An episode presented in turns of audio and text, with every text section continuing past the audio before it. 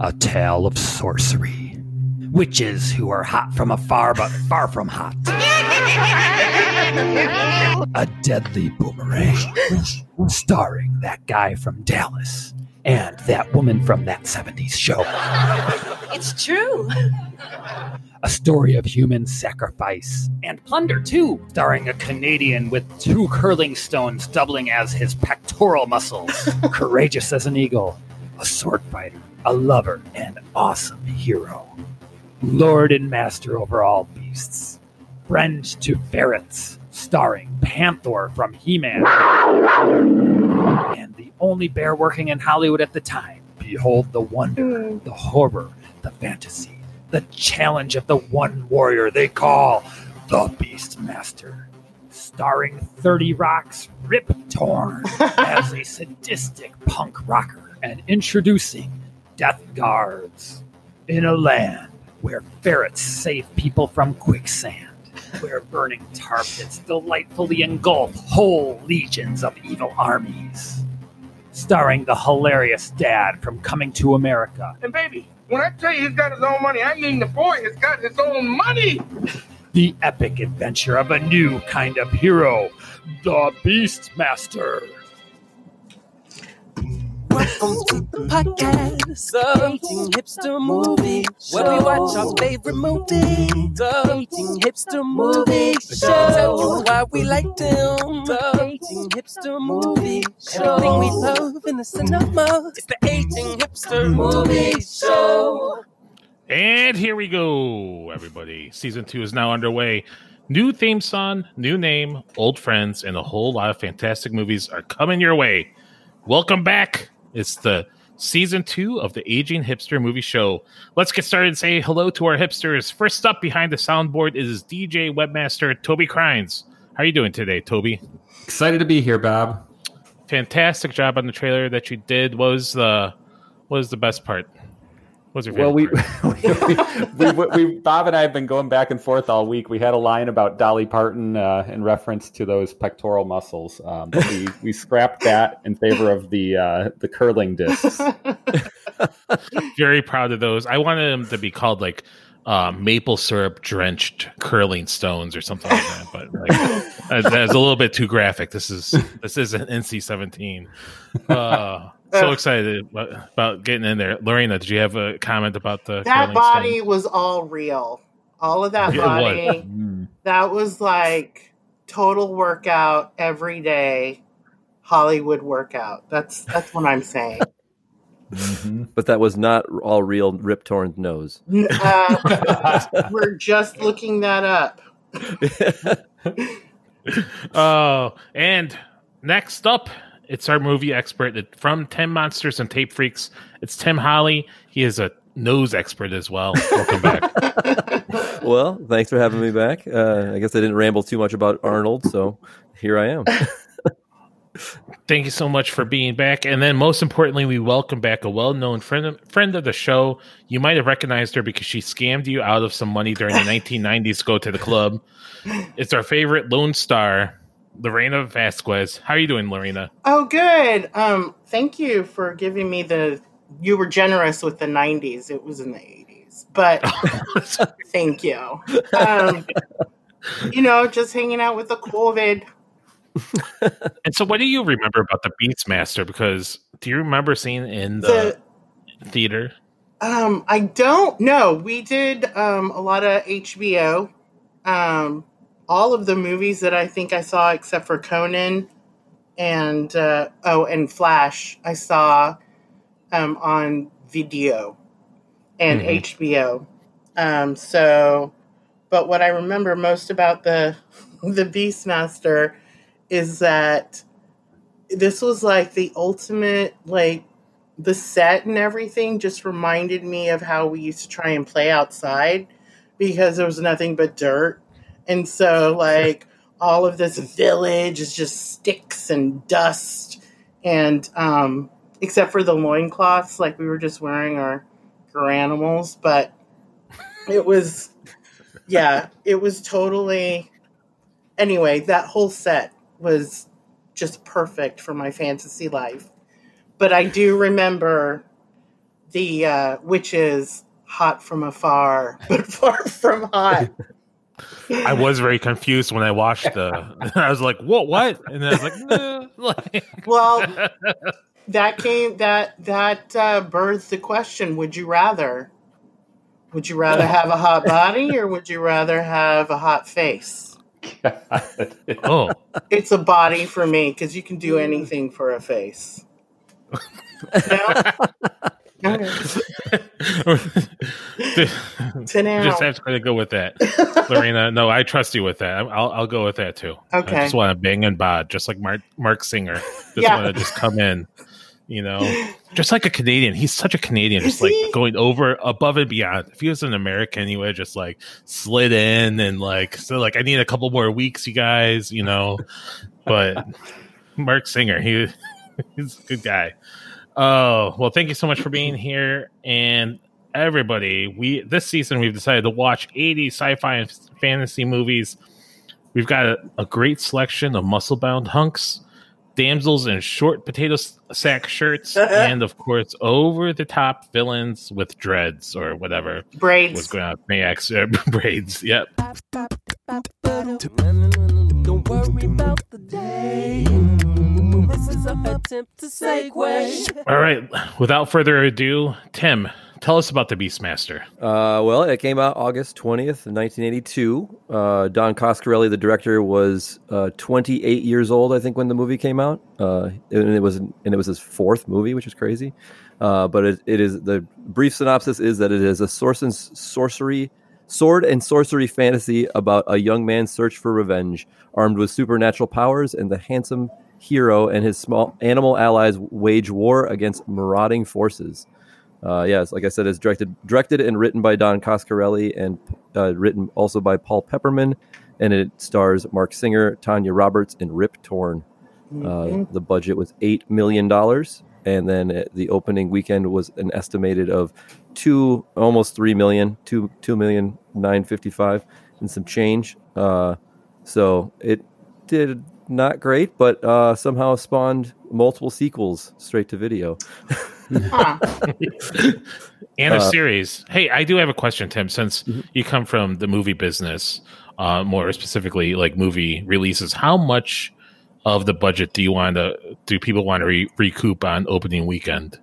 nowadays you i mean they're looking for i mean over half like in the opening like i mean it depends because like i mean some movies have legs and also some movies have uh bigger like you know worldwide uh, openings and things like that but i mean you're looking to double your budget in order to break even is the kind of rule because you're spending it equal the budget on marketing is usually what distribution works out for most movies so if you have like a two hundred million dollar movie, you got to break at least four hundred million before you see profit, which is crazy. Wow. Yeah. I do. I do have to say that the Beastmaster had some legs. Yeah. Oh, it did. Hey. The Oh. cable staple that it was. Yep. All right, continue on. Sorry, Tim. Uh, no, that's great. Um, so then, yeah, I guess the in 1982, uh, other movies that came out that same year were E.T., Uh-huh. Raiders of the Lost Ark, Rocky 3 Mhm. on Golden Pond, Mhm. An Officer and a Gentleman, Porky's, Arthur, Star Trek II, Wrath of Khan, Poltergeist.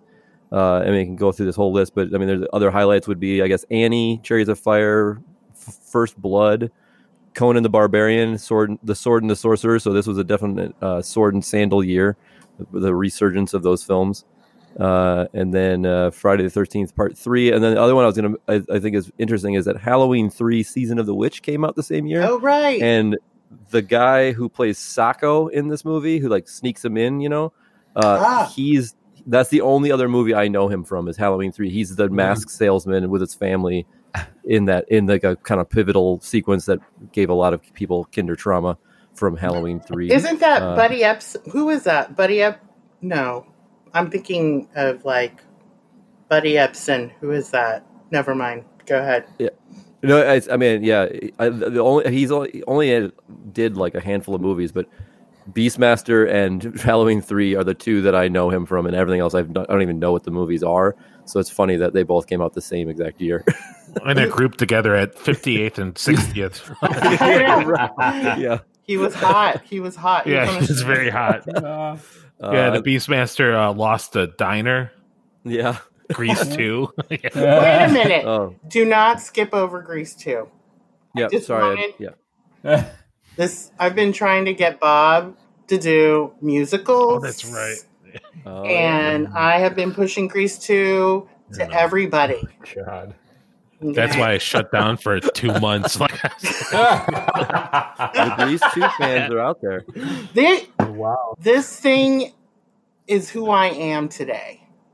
Because of this movie, it's who I this and a few other things. But yes. Anyway, keep going.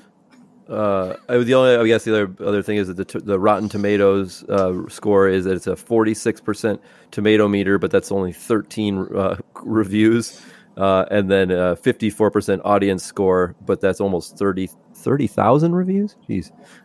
so Wow. yeah, it's pretty uh pretty middling. I feel like that the the main thing people know of this movie is that it was a c- uh, cable staple, and there was a long running joke that HBO stood for "Hey Beastmasters on." and then uh, TBS was the Beastmaster station. yeah, I mean that's pretty much what everybody's. I don't think a lot of people saw it. I mean, obviously it didn't do great in theaters. It did well enough where it was profitable, but I think that everybody knows it from cable in the '80s. Like it was. Oh, yeah. like, That's how I know all the Grease time. 2. It all circles back. Yeah, I think that's really interesting because um, I remember this specifically because uh, growing up around Chicagoland, uh, we didn't have like TBS or HBO, but we had WGN, the superstation. Oh right. and th- that's what they played. They played the Beastmaster. They played uh, the Last Starfighter. They played Krull, Clash of the Titans. It was like on on um, just some sort of rotation, you know, for like weekend afternoon. So that's what really kind of stuck with. And you know, I knew. I didn't realize I never saw the actual unedited like uh thematic edition. I think I mentioned this because I didn't know that Tanya Roberts went all the way like in that in that one scene. In and I would have remembered that. Yeah, I, and I would have remembered that because I remembered her getting out of the pool, you know, f- since I was like whatever eight years old. I remembered that Yeah. very well. so did my You know? husband. yeah, but I didn't realize there's all this other stuff. So it was very interesting watching the actual movie.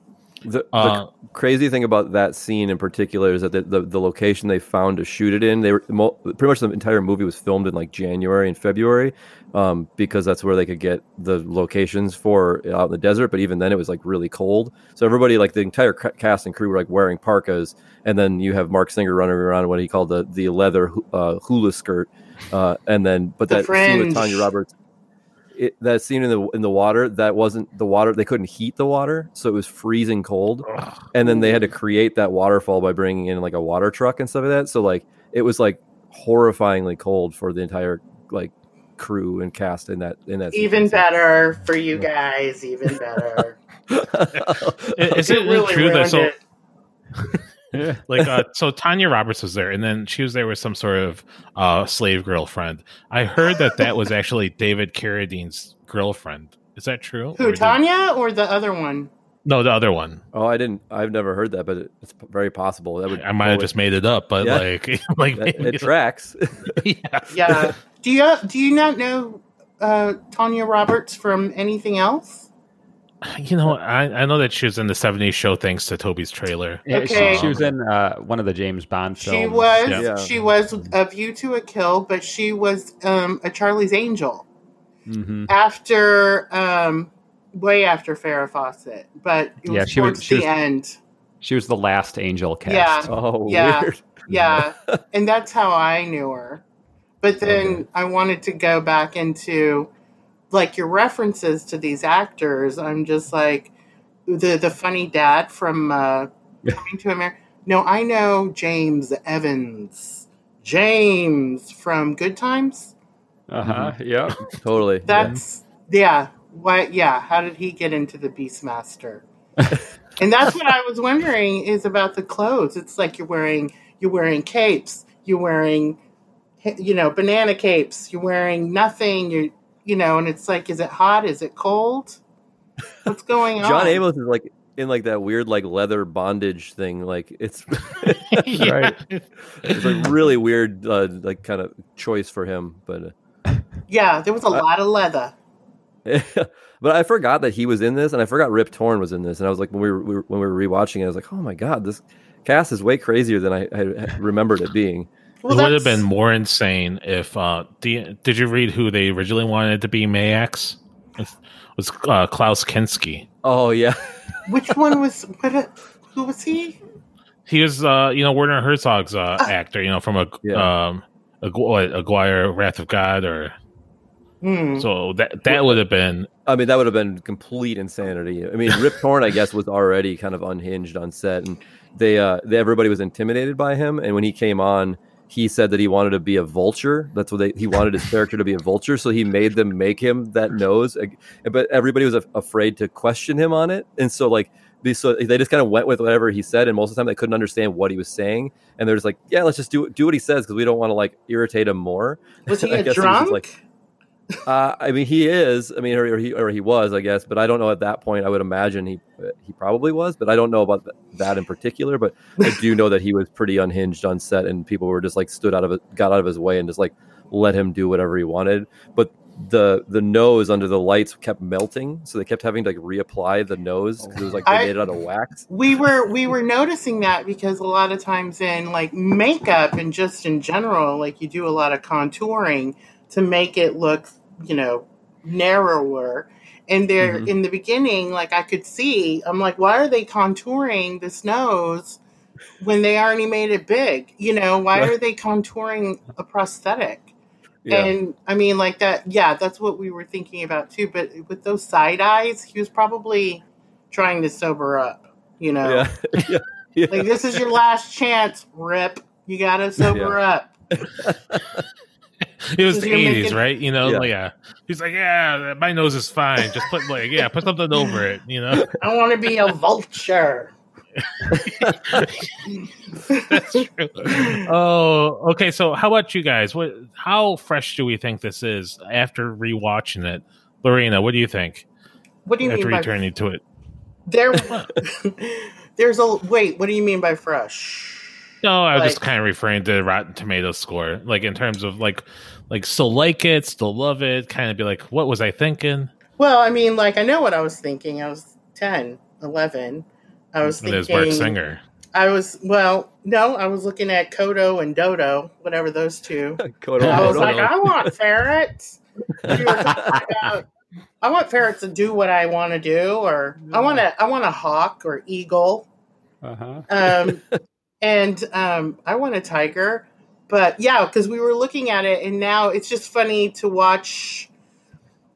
Um, the I guess like the amateur uh, set making and um, how they created this tiger like with hair dye probably you know because Yeah, it was is- like That's exactly what they did. They had a like a palette of like L'Oreal hair dye on set, and they kept having to re they kept having to reapply it so you can see in certain scenes like it's totally like yeah. faded away around the mouth. and They have to like reapply it, so like, Right. it goes back and forth with being entirely black and then right right.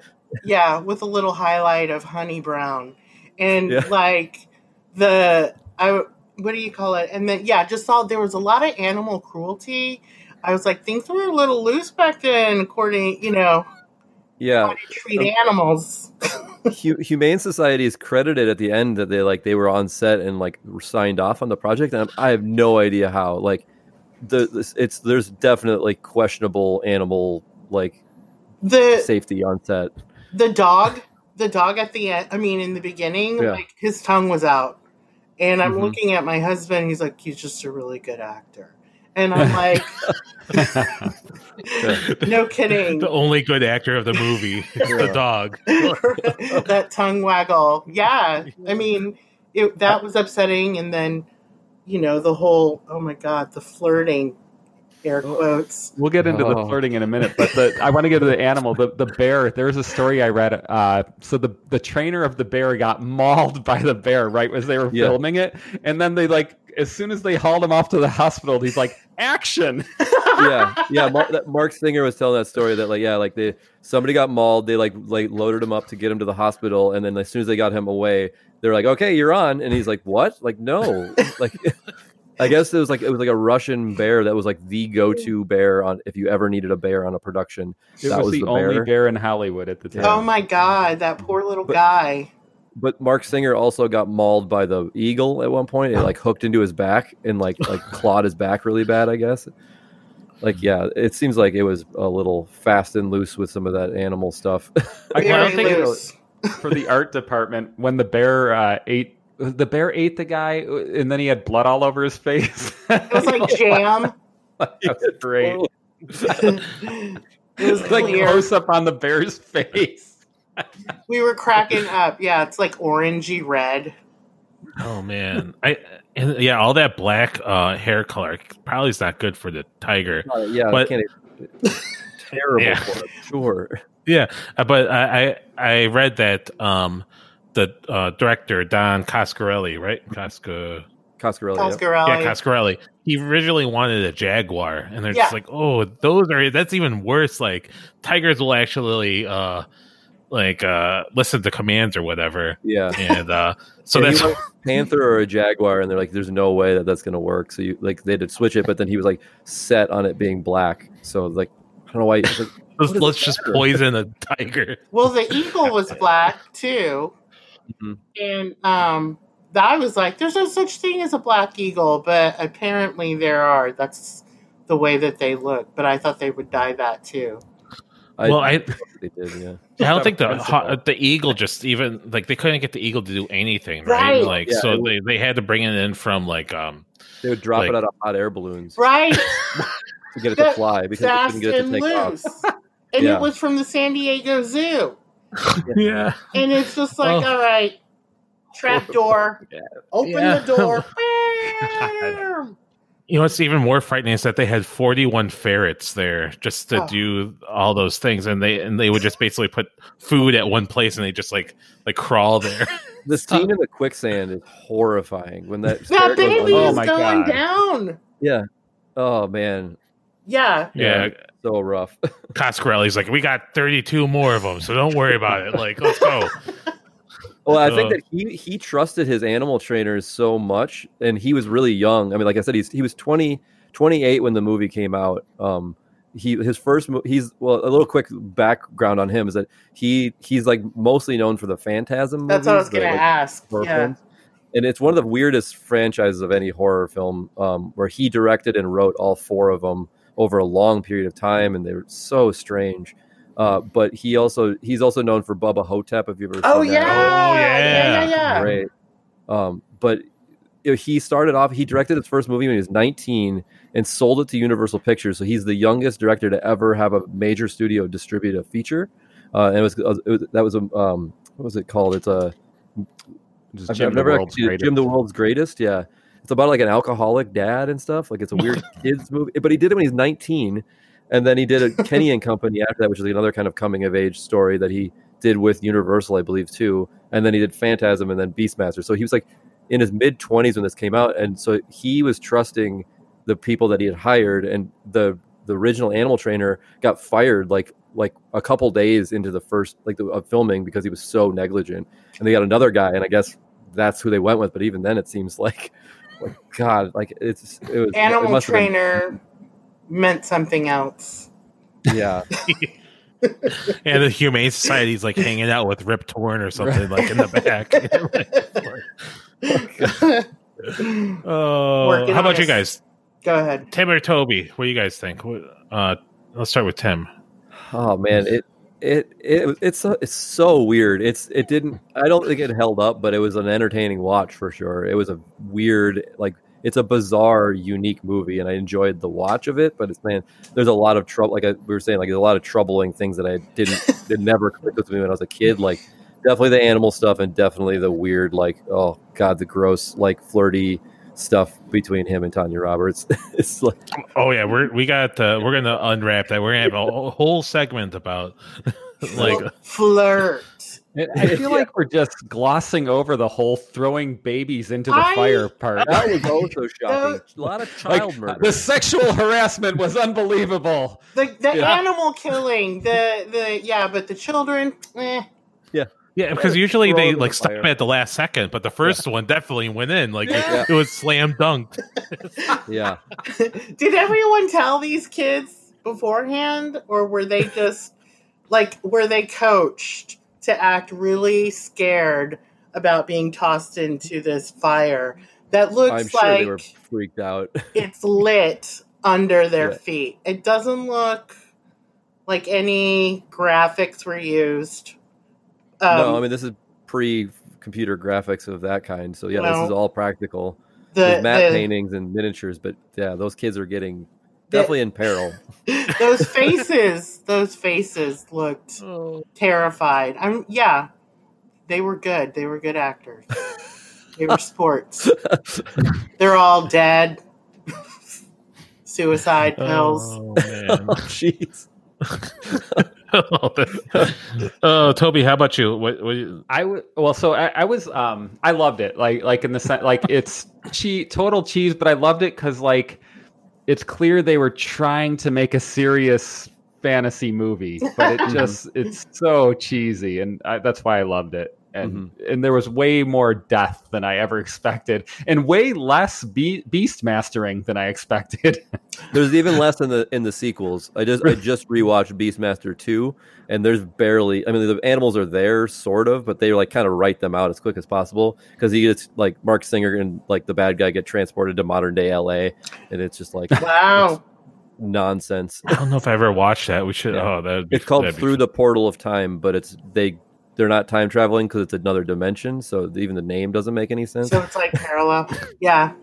Wings Hauser's the bad guy in the second one. Which is Oh, oh, dude. Yes, I was- oh, I was just gonna say, like to me, sequels are they're trash. However, Mm-hmm. not Grease two. So if you decide to do like Grease two is like standalone best sequel ever.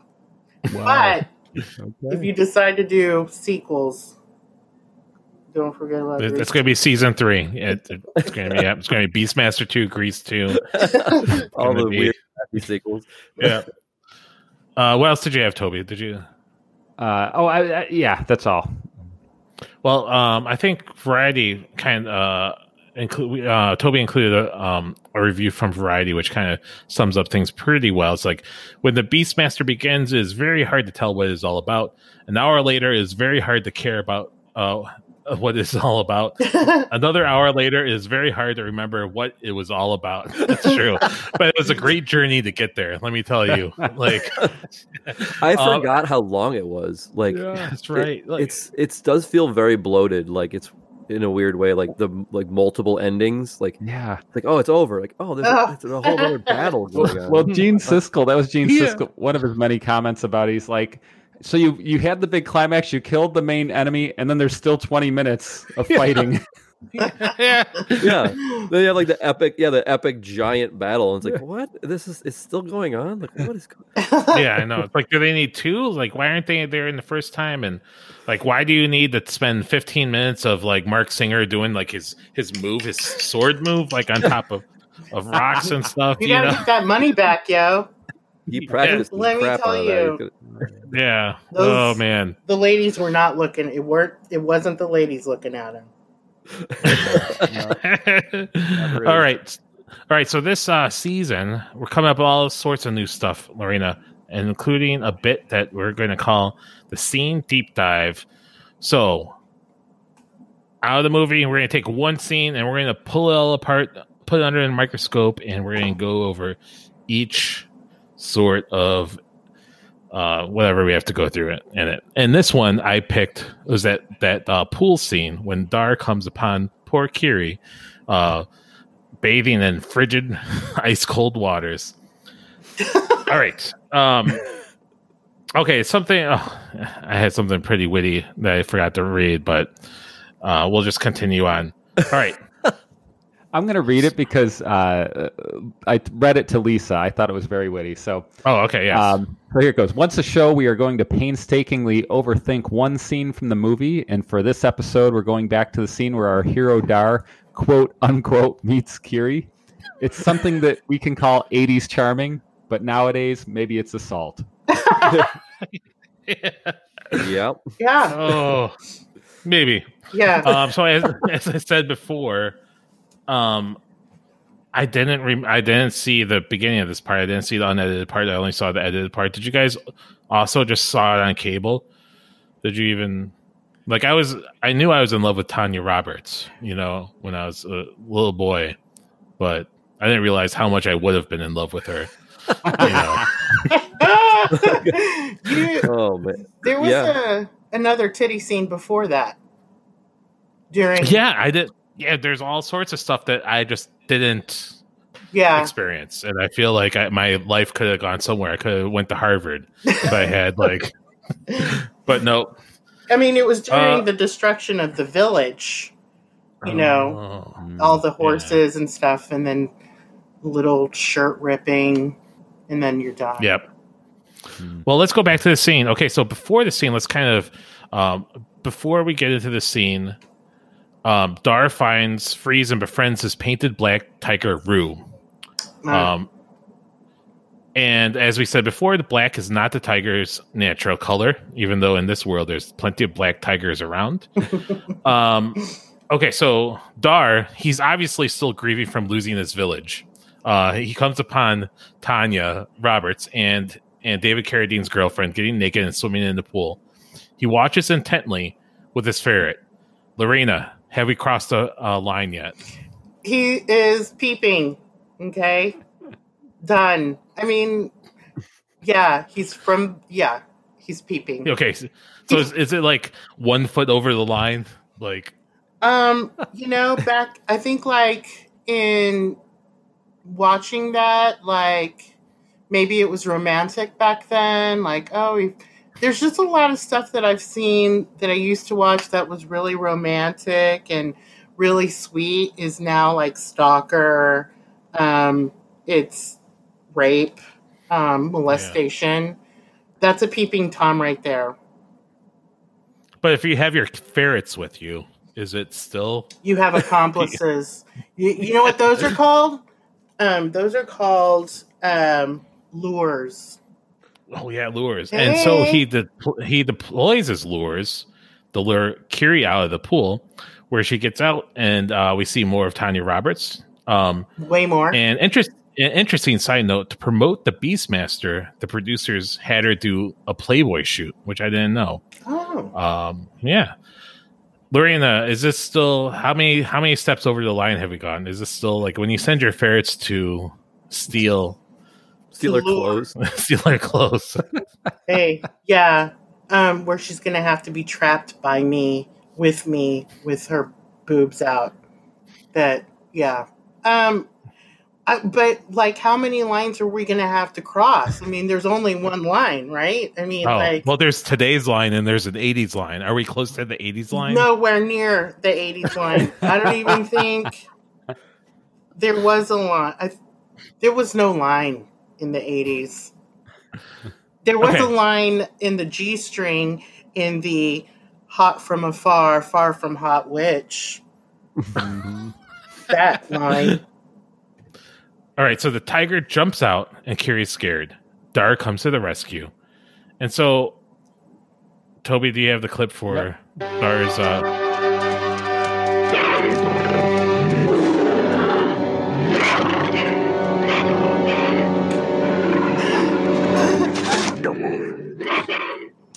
beast is fierce. but if we show fear, we might escape.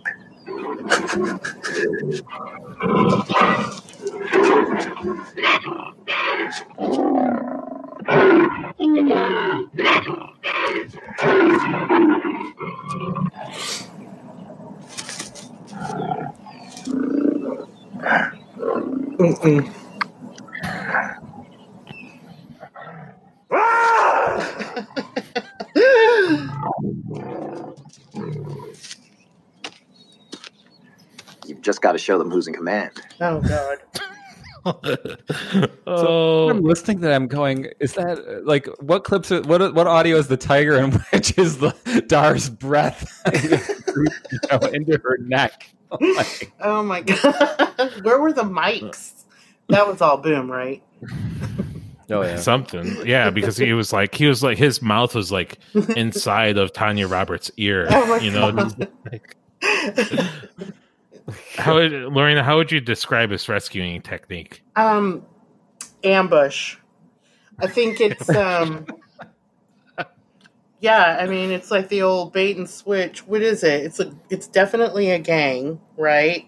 It's kind of like Oliver Twist, where you got the pimp, you know, Marc Singer, or Dar, and then you got his little minions doing the old act and following his lead, and that's how he comes and gets her. So yeah, little play acting. And so, um, Rue gets bored and probably goes off to eat the blonde save grill that we never see again. And uh, Dara gets gives a definitely a smug look and starts full court press. Oh wow. And this is this is kind of like when I was like, oh, before I was like, I'm going to give Dara a pass. Like, what's you know, it's like all good. But this is starts where it's kind of like, I don't know, Dar. You're kind of like, is it? Are we close? Yeah, I guess that- that's true. I do know. It's like you shouldn't do that, Dar. Is this is this getting close to the '80s line, Lorena? No, absolutely not. This is what you did. You're wearing a loincloth and you take your woman. That's what you do. Oh man. Um, but then Kiri does a reversal and tosses him to the ground and asks Dar who he is. And Dar says, You owe me your life, but I'll accept this as payment.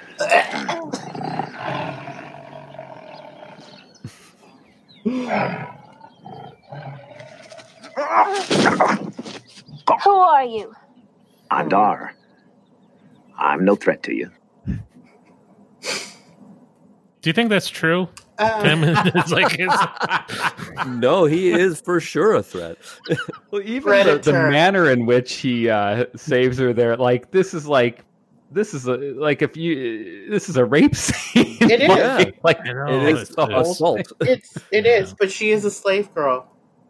That's true. She was. They beat her like a beast. Hence, I know. And, beast master. yeah, and and then it kind of gets bummed out as they realize what is going on in their life is terrible, and they just and every and, the vibe was gone. Whatever, like really kind of crazy, wrong vibe that was going on. yeah. like he's like i'm a you know she's like i'm a slave and he's like Oh, everyone i know is dead yeah well, never mind that forced Yeah. kiss. So never yeah i mean that was definitely one of the things that i was yeah did not age that well at all poor uh, like i wish Dar didn't do that he could have just been like hey guys what's going on hi. yeah, Yeah. Yeah. yeah. um oh well and scene uh so lorena does this qualify as a meet cute moment Oh, what? in in the 80s an 80s meet cute Meet cute. yeah What is that? I've never heard of it. Yeah, it's like a rom com, you know, like you, Oh. Uh, Sorry about see, that. I didn't Yeah. do the rom coms, but oh, no, it is not. Um, I think it was trying to be. The language really cracks me up. You know, like that little. Um, what is that? Is that wit? What, what's he doing there? That little snippy, like quips. Uh, You're gonna owe me a life. Um, like it, it's. Yeah. yeah, I released a tiger on you, and I told him to go away, and now you owe me your life. That's yeah, and then I really care about you because I see your scars where they whip you like a Oh, yeah. beast. I'm Ugh. cracking up over that. Um, Ugh. cute. Uh, no, I'm being. You know what it is? I think that that comes 1982. when it comes back when you see her at the temple, and then you're like, ah, circles are starting to connect. Oh man! All right, let's get into our big contest of the episode. Toby has a 1982 music hits contest. That's right. Um, this is more more of a, a an overview of the, the music scene in that era than uh, a contest. But uh, uh, I just wanted. I do have one trivia bit for you. First, I'm going to just say, in 1982, great year for music. Mhm. Um, we we got "Eye of the Tiger," Oh, um, yeah. Jack and Diane, "Hurts So Good." So like two John Cougar Mellencamp songs in there. um, eight six seven five three zero nine. uh, Just a great, yeah, just a great list. Um, Sweet Dreams is on there, um, but I. I uh, the, uh, so the first question is what what was number one that year without looking 1982. Out of all of those, or like no no it okay. wasn't one of the ones i mentioned 82. Was it a Michael Jackson? nope uh, I think uh, lorena you should get this that's your clue Why is it? Because it's Duran Duran? No. no because No, it's no. related to Grease Shut up. Was it from the Grease 2 soundtrack? No, it had to have been the Grease one. Oh. Oh, the ONJ. yeah olivia newton-john um, That's right. Well, she wasn't in Grease too, but yeah, I remember Right. that. um, so number three was i love rock and roll by joan jett.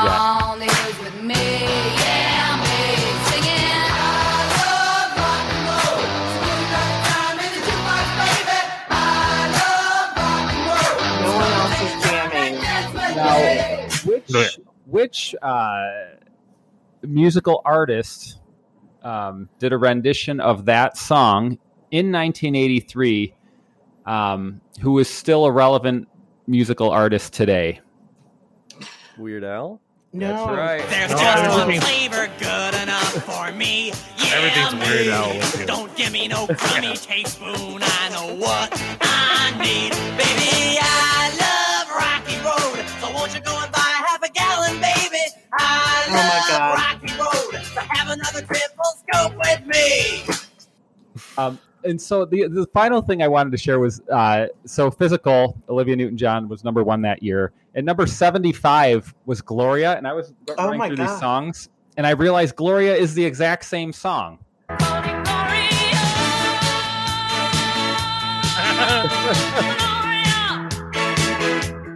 Like the Casio keyboard just had like had the bossa nova beat. Here's and then Olympia. played. Yeah. it's a little slower. Yeah, It's a little. You know, Can you I don't have to kill one everything. Um, I'm going to tell a story a little bit about Jack and Diane. Um, so I was told one time that in my family that John Cougar Mellencamp stole that uh, song from my uncle. And I don't know if this is true or not, What? but yeah, yeah, we do have a blood feud against John Cougar Mellencamp. the melon cans. Because either somebody got drunk and lied to me and I believed it, or we made it up ourselves and decided to believe it as a family. So, little family rumor, huh? yeah, exactly. you know, my brother is convinced that Queens of the Stone Age stole their hit from him. oh, really? Which Mm-hmm, mm-hmm, Well, I guess, yeah, it, and I believe him if he believes me. I think Oprah Winfrey stole my life. All right. Oh, thank you so much, Toby, for that review of 1982 music. All right, let's get into some burning questions that we had from this movie, and I am going to start it off.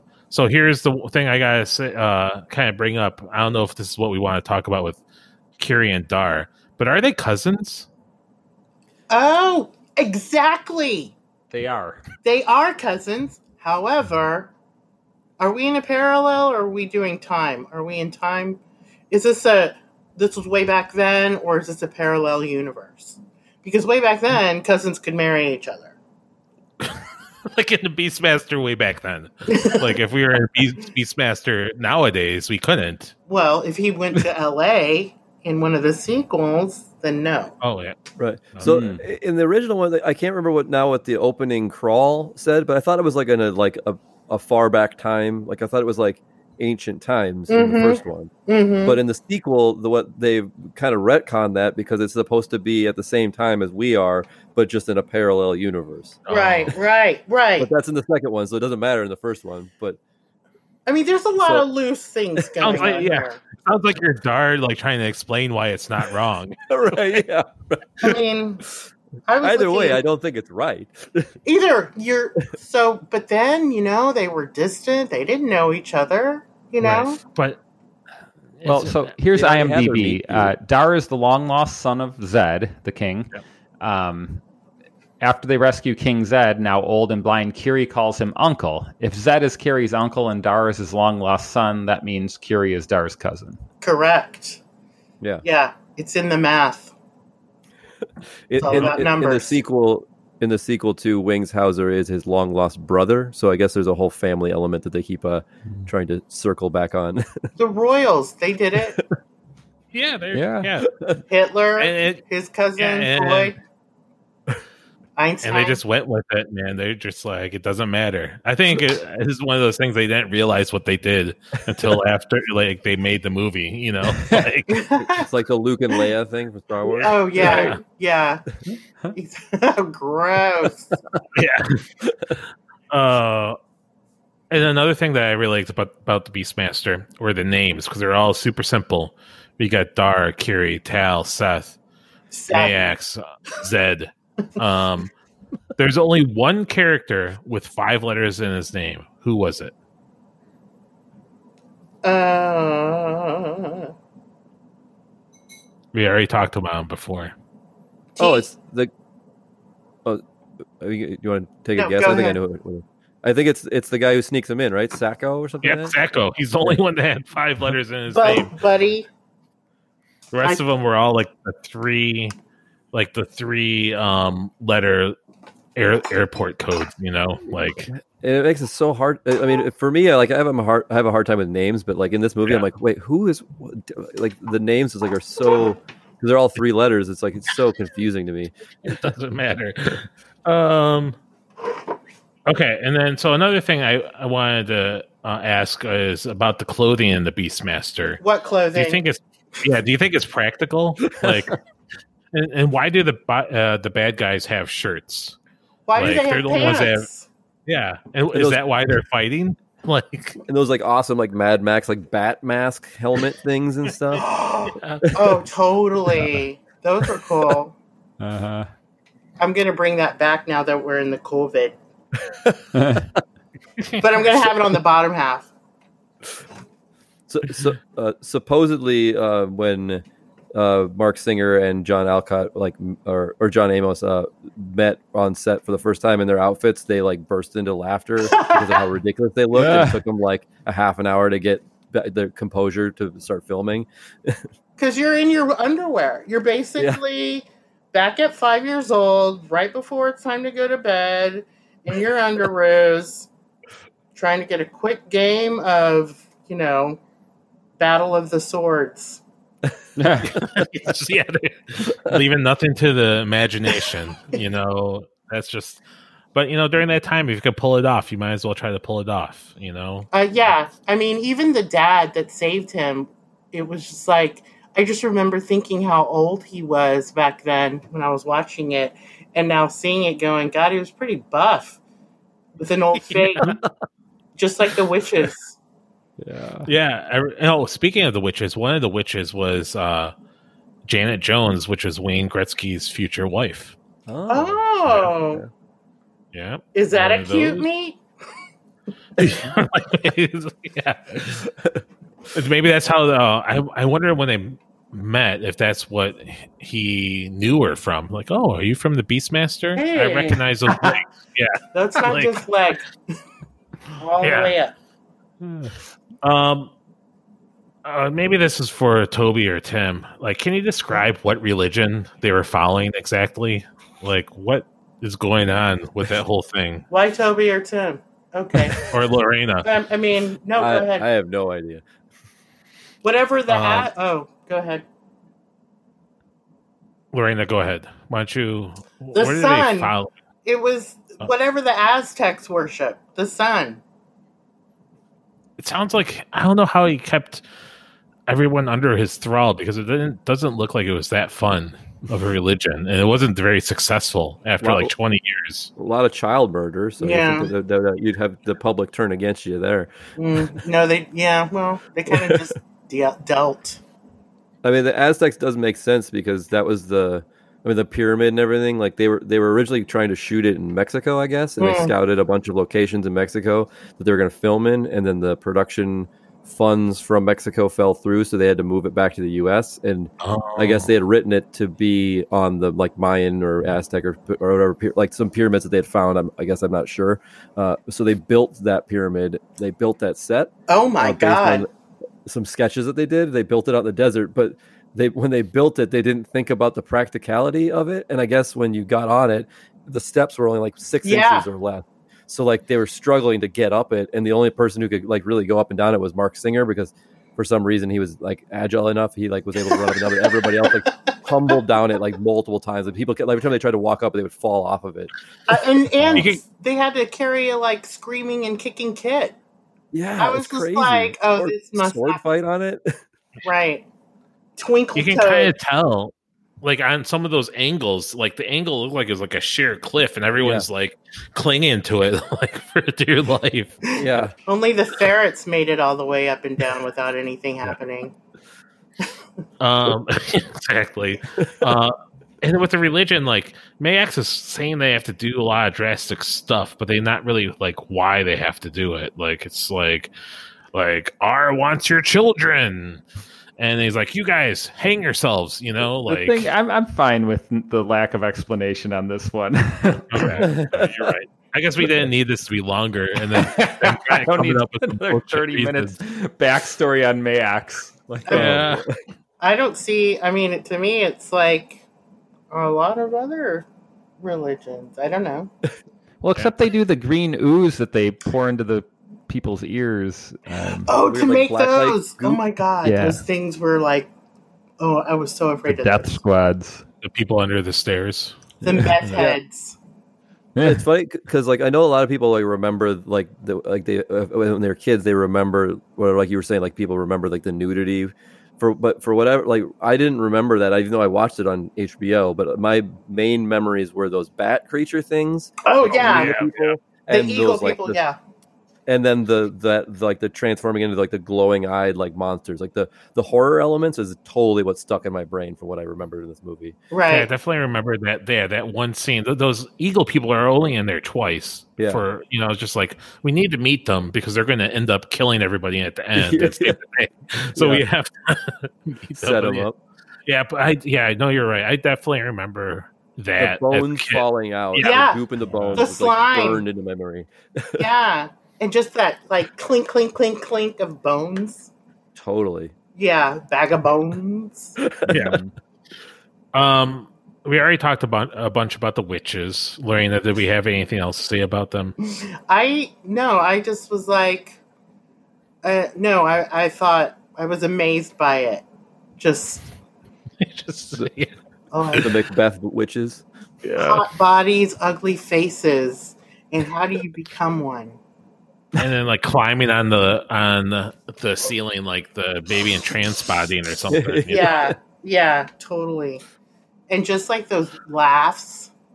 Oh, right. And then whenever she went and um, got the baby out of the tummy and put it in the cow, like I remember watching. I didn't. Oh, yeah. I didn't get all like I saw it as a child, but I didn't quite get the transform. Like I didn't. It didn't make any sense. Like I just remember she was going to kill the baby, but never thought, oh, she put it in the in the cow. Blah blah blah. Whatever. But Yeah, that didn't register with me as a kid either. Like I didn't understand what that. And then when I watched it again, I'm like, oh, weird, right. Yeah. weird choice. Mm-hmm. And then you know, I guess I didn't realize how um, bad some of the action choreography was. Oh, like, oh, no? when- like no, not back then. Back then, I thought it was awesome. this Marc Singer just like, woo, woo, woo. right, right. but there, like, especially when um, Dar's adoptive father comes upon that witch, like that whole thing. That guy was obviously not a trained fighter. yeah, no, no. And just like the what the little um what was that thing that he threw? Speaking of Uh, troll, it was Started with K, right? Carback or something like that. I don't know. Something yeah, it was like a fidget spinner, but Yeah. sharp. right. Stopped her in her tracks.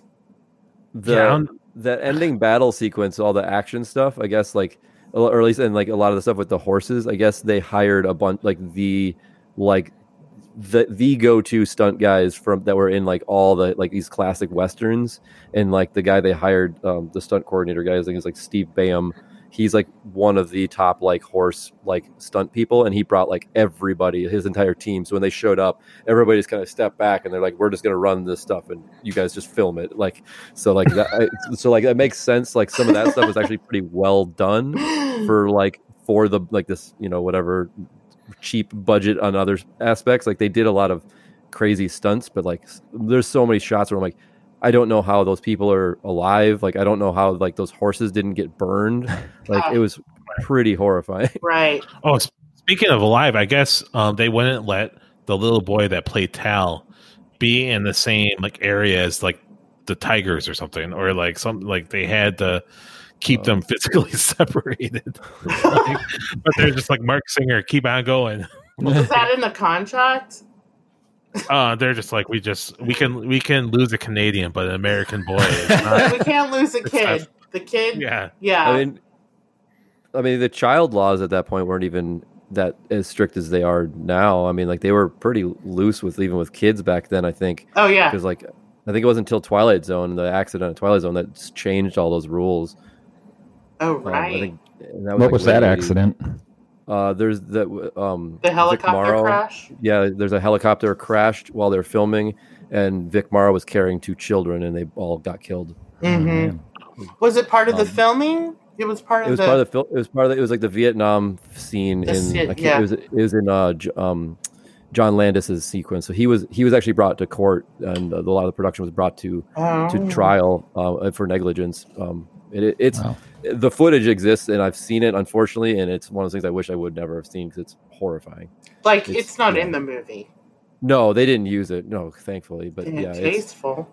oh god, it's yeah, it's one of those one of those like huge accidents that changed how productions could run and like safety measures were like there's a lot of safety measures that didn't exist before that movie. So I was surprised that they were as conscious in this movie with the kid because there was a lot of stuff, especially since they were being so fast and loose with like, the animals.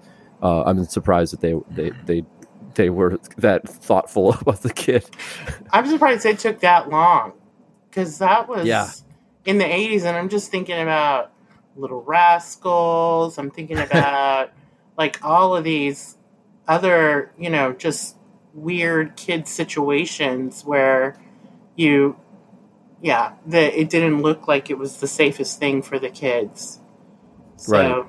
it, I guess it takes a death Yeah, unfortunately, yeah. to Wow. Well, let's get into something a little bit more lighthearted. I was gonna say well, Uh, one one of the crazy things in, in movies is that like the, the rule for everybody, like the kind of like go to rule is that like if you make a movie, if you want it to go on budget and on time, is you don't use animals or kids. And for some reason, they did both. this movie.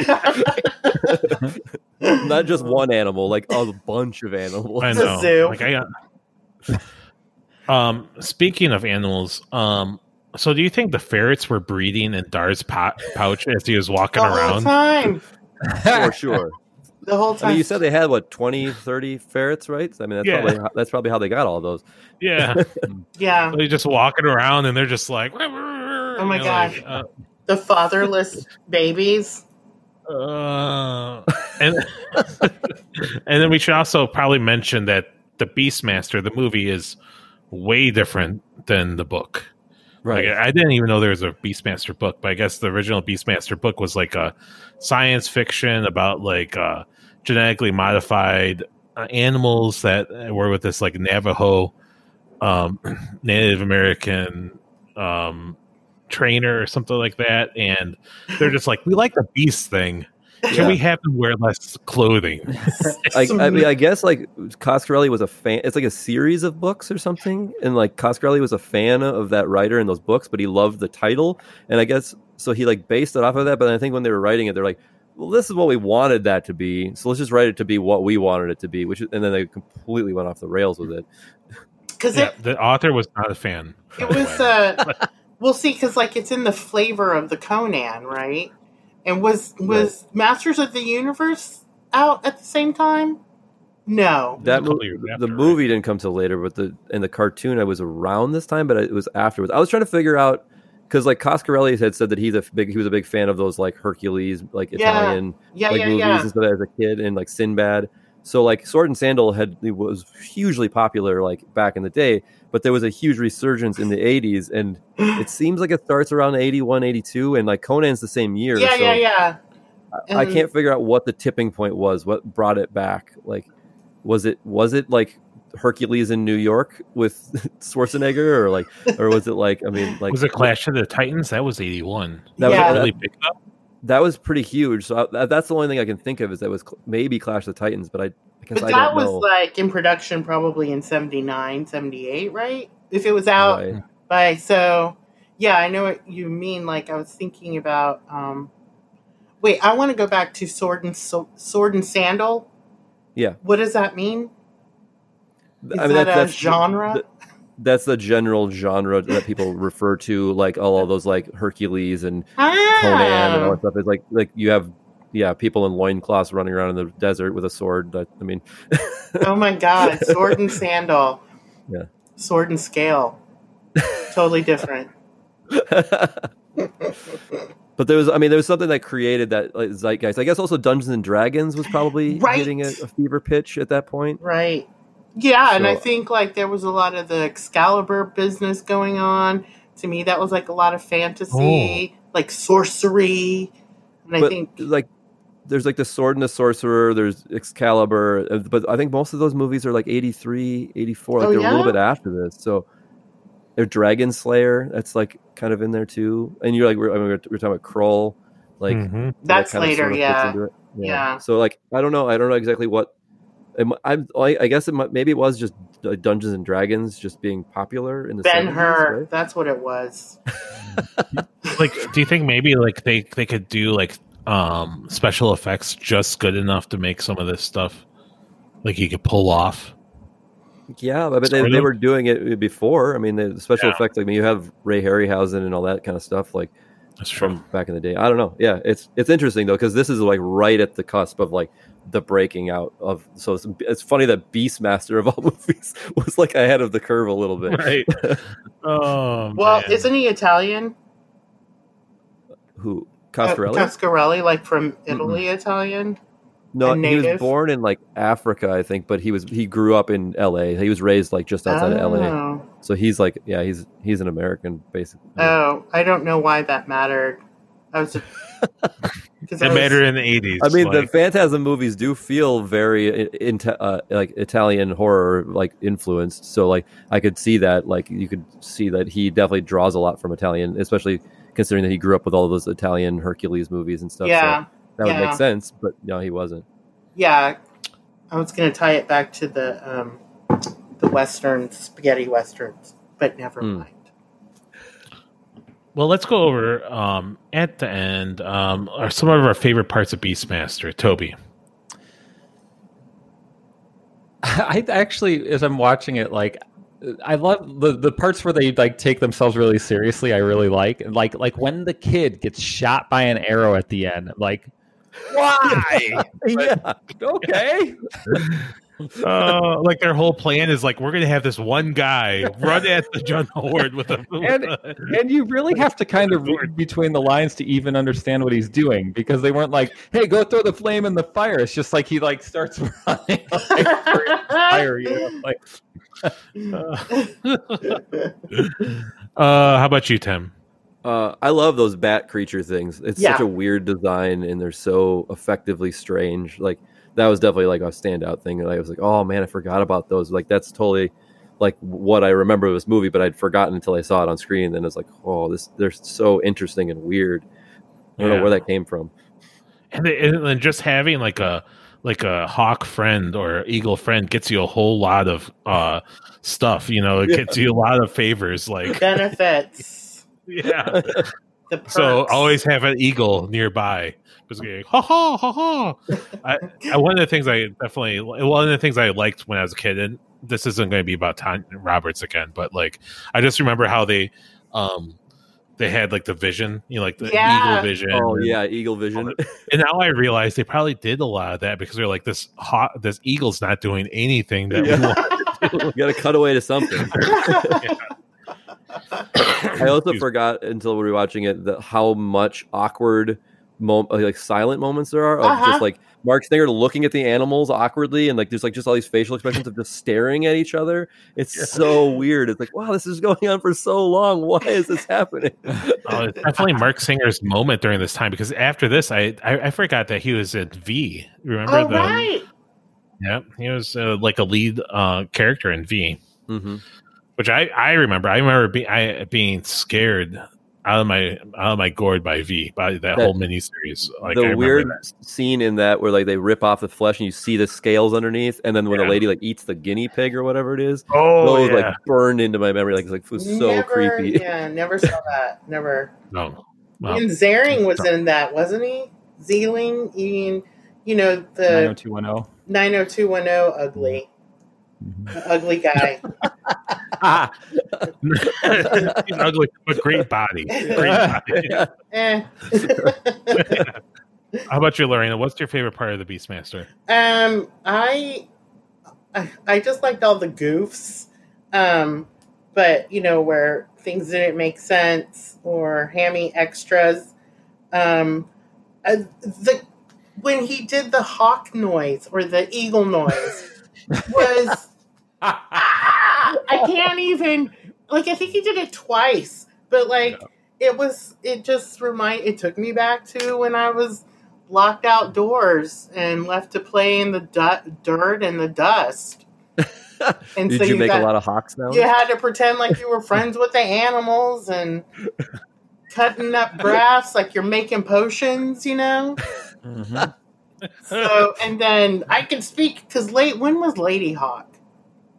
Was that, That around? was mid '80s, I think. I don't, hmm. anyway, so yeah, I mean, it's like the the whole animal, you know, talking to the animals and having like that kind of special bond with animals was just. and the what I did like too was being scared by the the the bondage guys with the green eyes. That was pretty good. I know. La, da, da, da, da,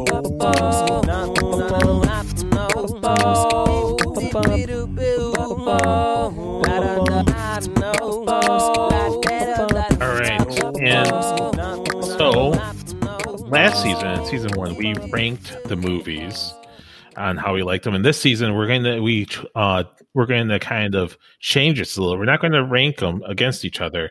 We're going to rank the heroes and the villains of the Beastmaster. So there's three categories, Lorena, Mm-hmm. for the for the hero. Uh, category one is beefiness. Oh, Um, category two is charisma. Category three is hair, like how great his hair is, because in all these they have all these kind of qualities. And for villains, um, we're ranking competency, uh, organizational skills, and his clothing attire. All right, so we're gonna start off with Dar. Um, so we're gonna start off with beefiness, Lorena. On a rank on a rating uh ranking of one to five. I don't know what uh, these uh like measurement units should be called. Sorbos after Kevin Sorbo. How many Sorbos I don't even know who that is. from uh Hercules? Um, Oh, okay. but anyways, The mu- yeah. Okay, go ahead. okay. Uh, so one to five, beefiness. Oh my god, it's technically, you know, I, he's considered a hunk. You know, am I looking at that going, huh, hubba hubba? I'm not. You know what I am looking at? How I want that flat stomach. I want, I want to achieve the flatness and that major artery to be pumped out. That's, I want to look that good in my loincloth. So, I mean, is So- it ugly? No. Is it a hunk? Sure. Am I attracted to scale- hunks? No. Well, we're not talking about total attractiveness, just his beefiness on a scale of one to five. What do you think? Um, beef. He's yeah. I mean, he's a he's pretty beefy, especially from the aerial shots. well, he's That's a true test of beefiness. Is Yeah. aerial shots. aerial shots, swinging of sword. Oh my god! And then when he would squat, like he was a caveman, those quads. Lorena, I need a number from you. I said I can't just put w- five. a shine, a shiny quad, and uh, Okay, four. two picks. Okay. Yeah, four. Let's do Okay. four. Not everyone can be perfect. Okay, all right, t- all right. Uh, Toby, Uh, I'm gonna I'm gonna give him a uh, he gets a five for beefiness, a one for charisma, and I'll I'll give him a two for a hair. okay, that's great. And then, um, Lorena, we should probably uh, we'll come back to the charisma and hair on you. Yeah, yeah. How about Tim? What you got? Uh, I would say beefiness would probably be four. Uh, what was it? Charisma is one. It, he's so creepy. Um, that scene alone is just like you, Yeah. Uh, and then uh, hair, eh, I'll give him like a th- three, right in the middle. Okay, that's pretty good. Yeah. I, I think for me, I'm going to give him a. f- Yeah, he he definitely came through with a five for beefiness for me. um, charisma, yeah, I think we gotta give him a one. He's he's just um just doesn't really have it. And hair, I mean, you know, that was a pretty good mullet, but not. But this is the '80s. He could he could have done better. Yeah. Could have And John, a little bit. yeah, and John uh, Amos definitely had the better hair. So I'm Mhm. just gonna give him a two right there. Um, so that means uh, for all of us, uh, that gives uh, we all basically agree that um, Marc Singer as Dar has a average score of two point six seven, and so now it's up to Lorena. Charisma, Um, he. I'm gonna give him a three because he he did well with the animals. Um, that's true. and the beasts. Um, and I mean, he had to have had some because he won her over eventually. I guess that's how rape works. You just gotta keep going. Yes. Until they until they put the uh, two and two together by the cousin thing, like it might be weird at the family reunion. Well, he kept like, going. "Wait." No one. I don't. We were the only ones that paused. that's true. Totally Um, different. and then uh, hair. No way. There was like at some point. It, no, it was the '80s. There's so much better out there. You could have done better. Way better. So, what do you think in terms of uh, how many Oh, right. Um, so, right. So, hair, a one. Charisma, Okay. a three. All right. Hey, that means a, a total score of 2.67 for Dar. All right, let's go to Maax. First, uh, Maax's competency. What do you think, Lorena? As being evil. Yeah, Um, just general. Okay. So, competently, I mean, no. Uh, he he didn't get the job done. No. one. One, okay. Um, Toby, what do you think? Competency? I think he was uh, well because he knew at the beginning that he was going to be killed by this guy, like from the first scene, like highly incompetent. But I would say his organizational skills are top notch. He had that ring that Yeah, I was gonna say the ring kept definitely. getting, you know, kept giving everything away, and um, so highly competent. I'm going to give him a one on or on compet- uh, competency, a five on organizational, and then uh, one on clothes. Yeah, those clothes weren't that great, and he had those braids that were weird. Yes. All right, how about you, Tim? Uh, yeah, clothes would be like, uh, yeah, probably one, and then, uh, what was it? Organizational. I, I agree. I think I think him like a four. That ring definitely uh, helped him out a lot. I mean, even though that wasn't really necessarily his doing, it sort of accidentally came into into play. Uh, but then, and then competency, not that competent. Uh, I'd say yeah, like a one.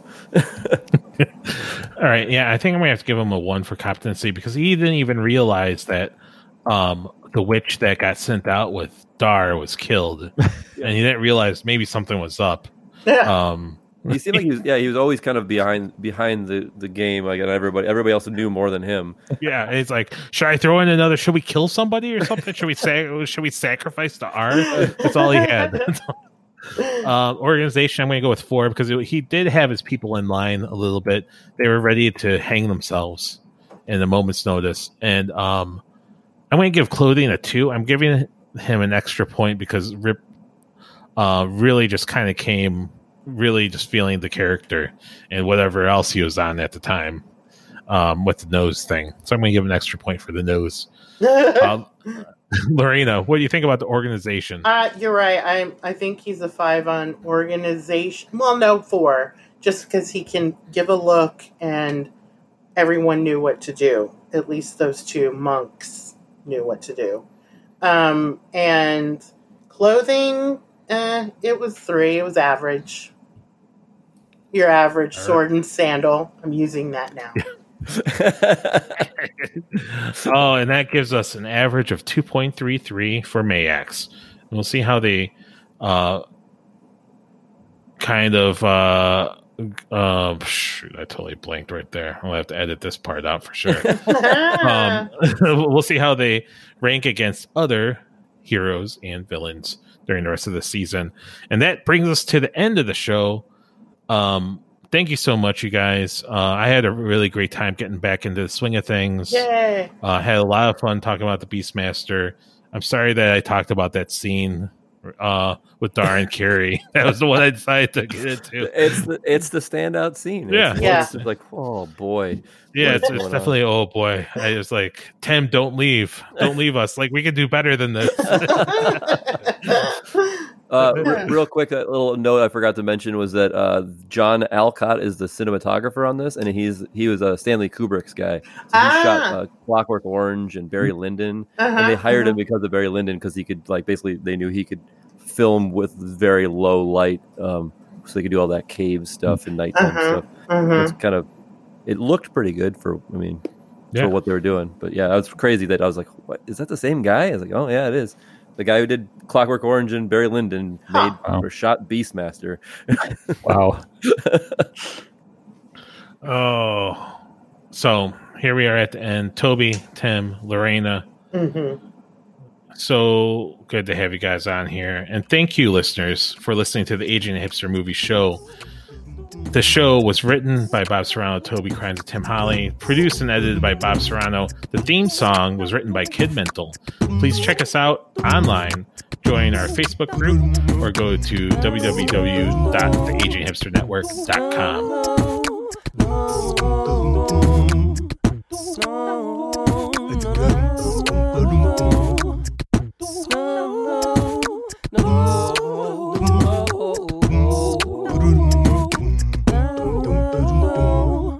또화 가.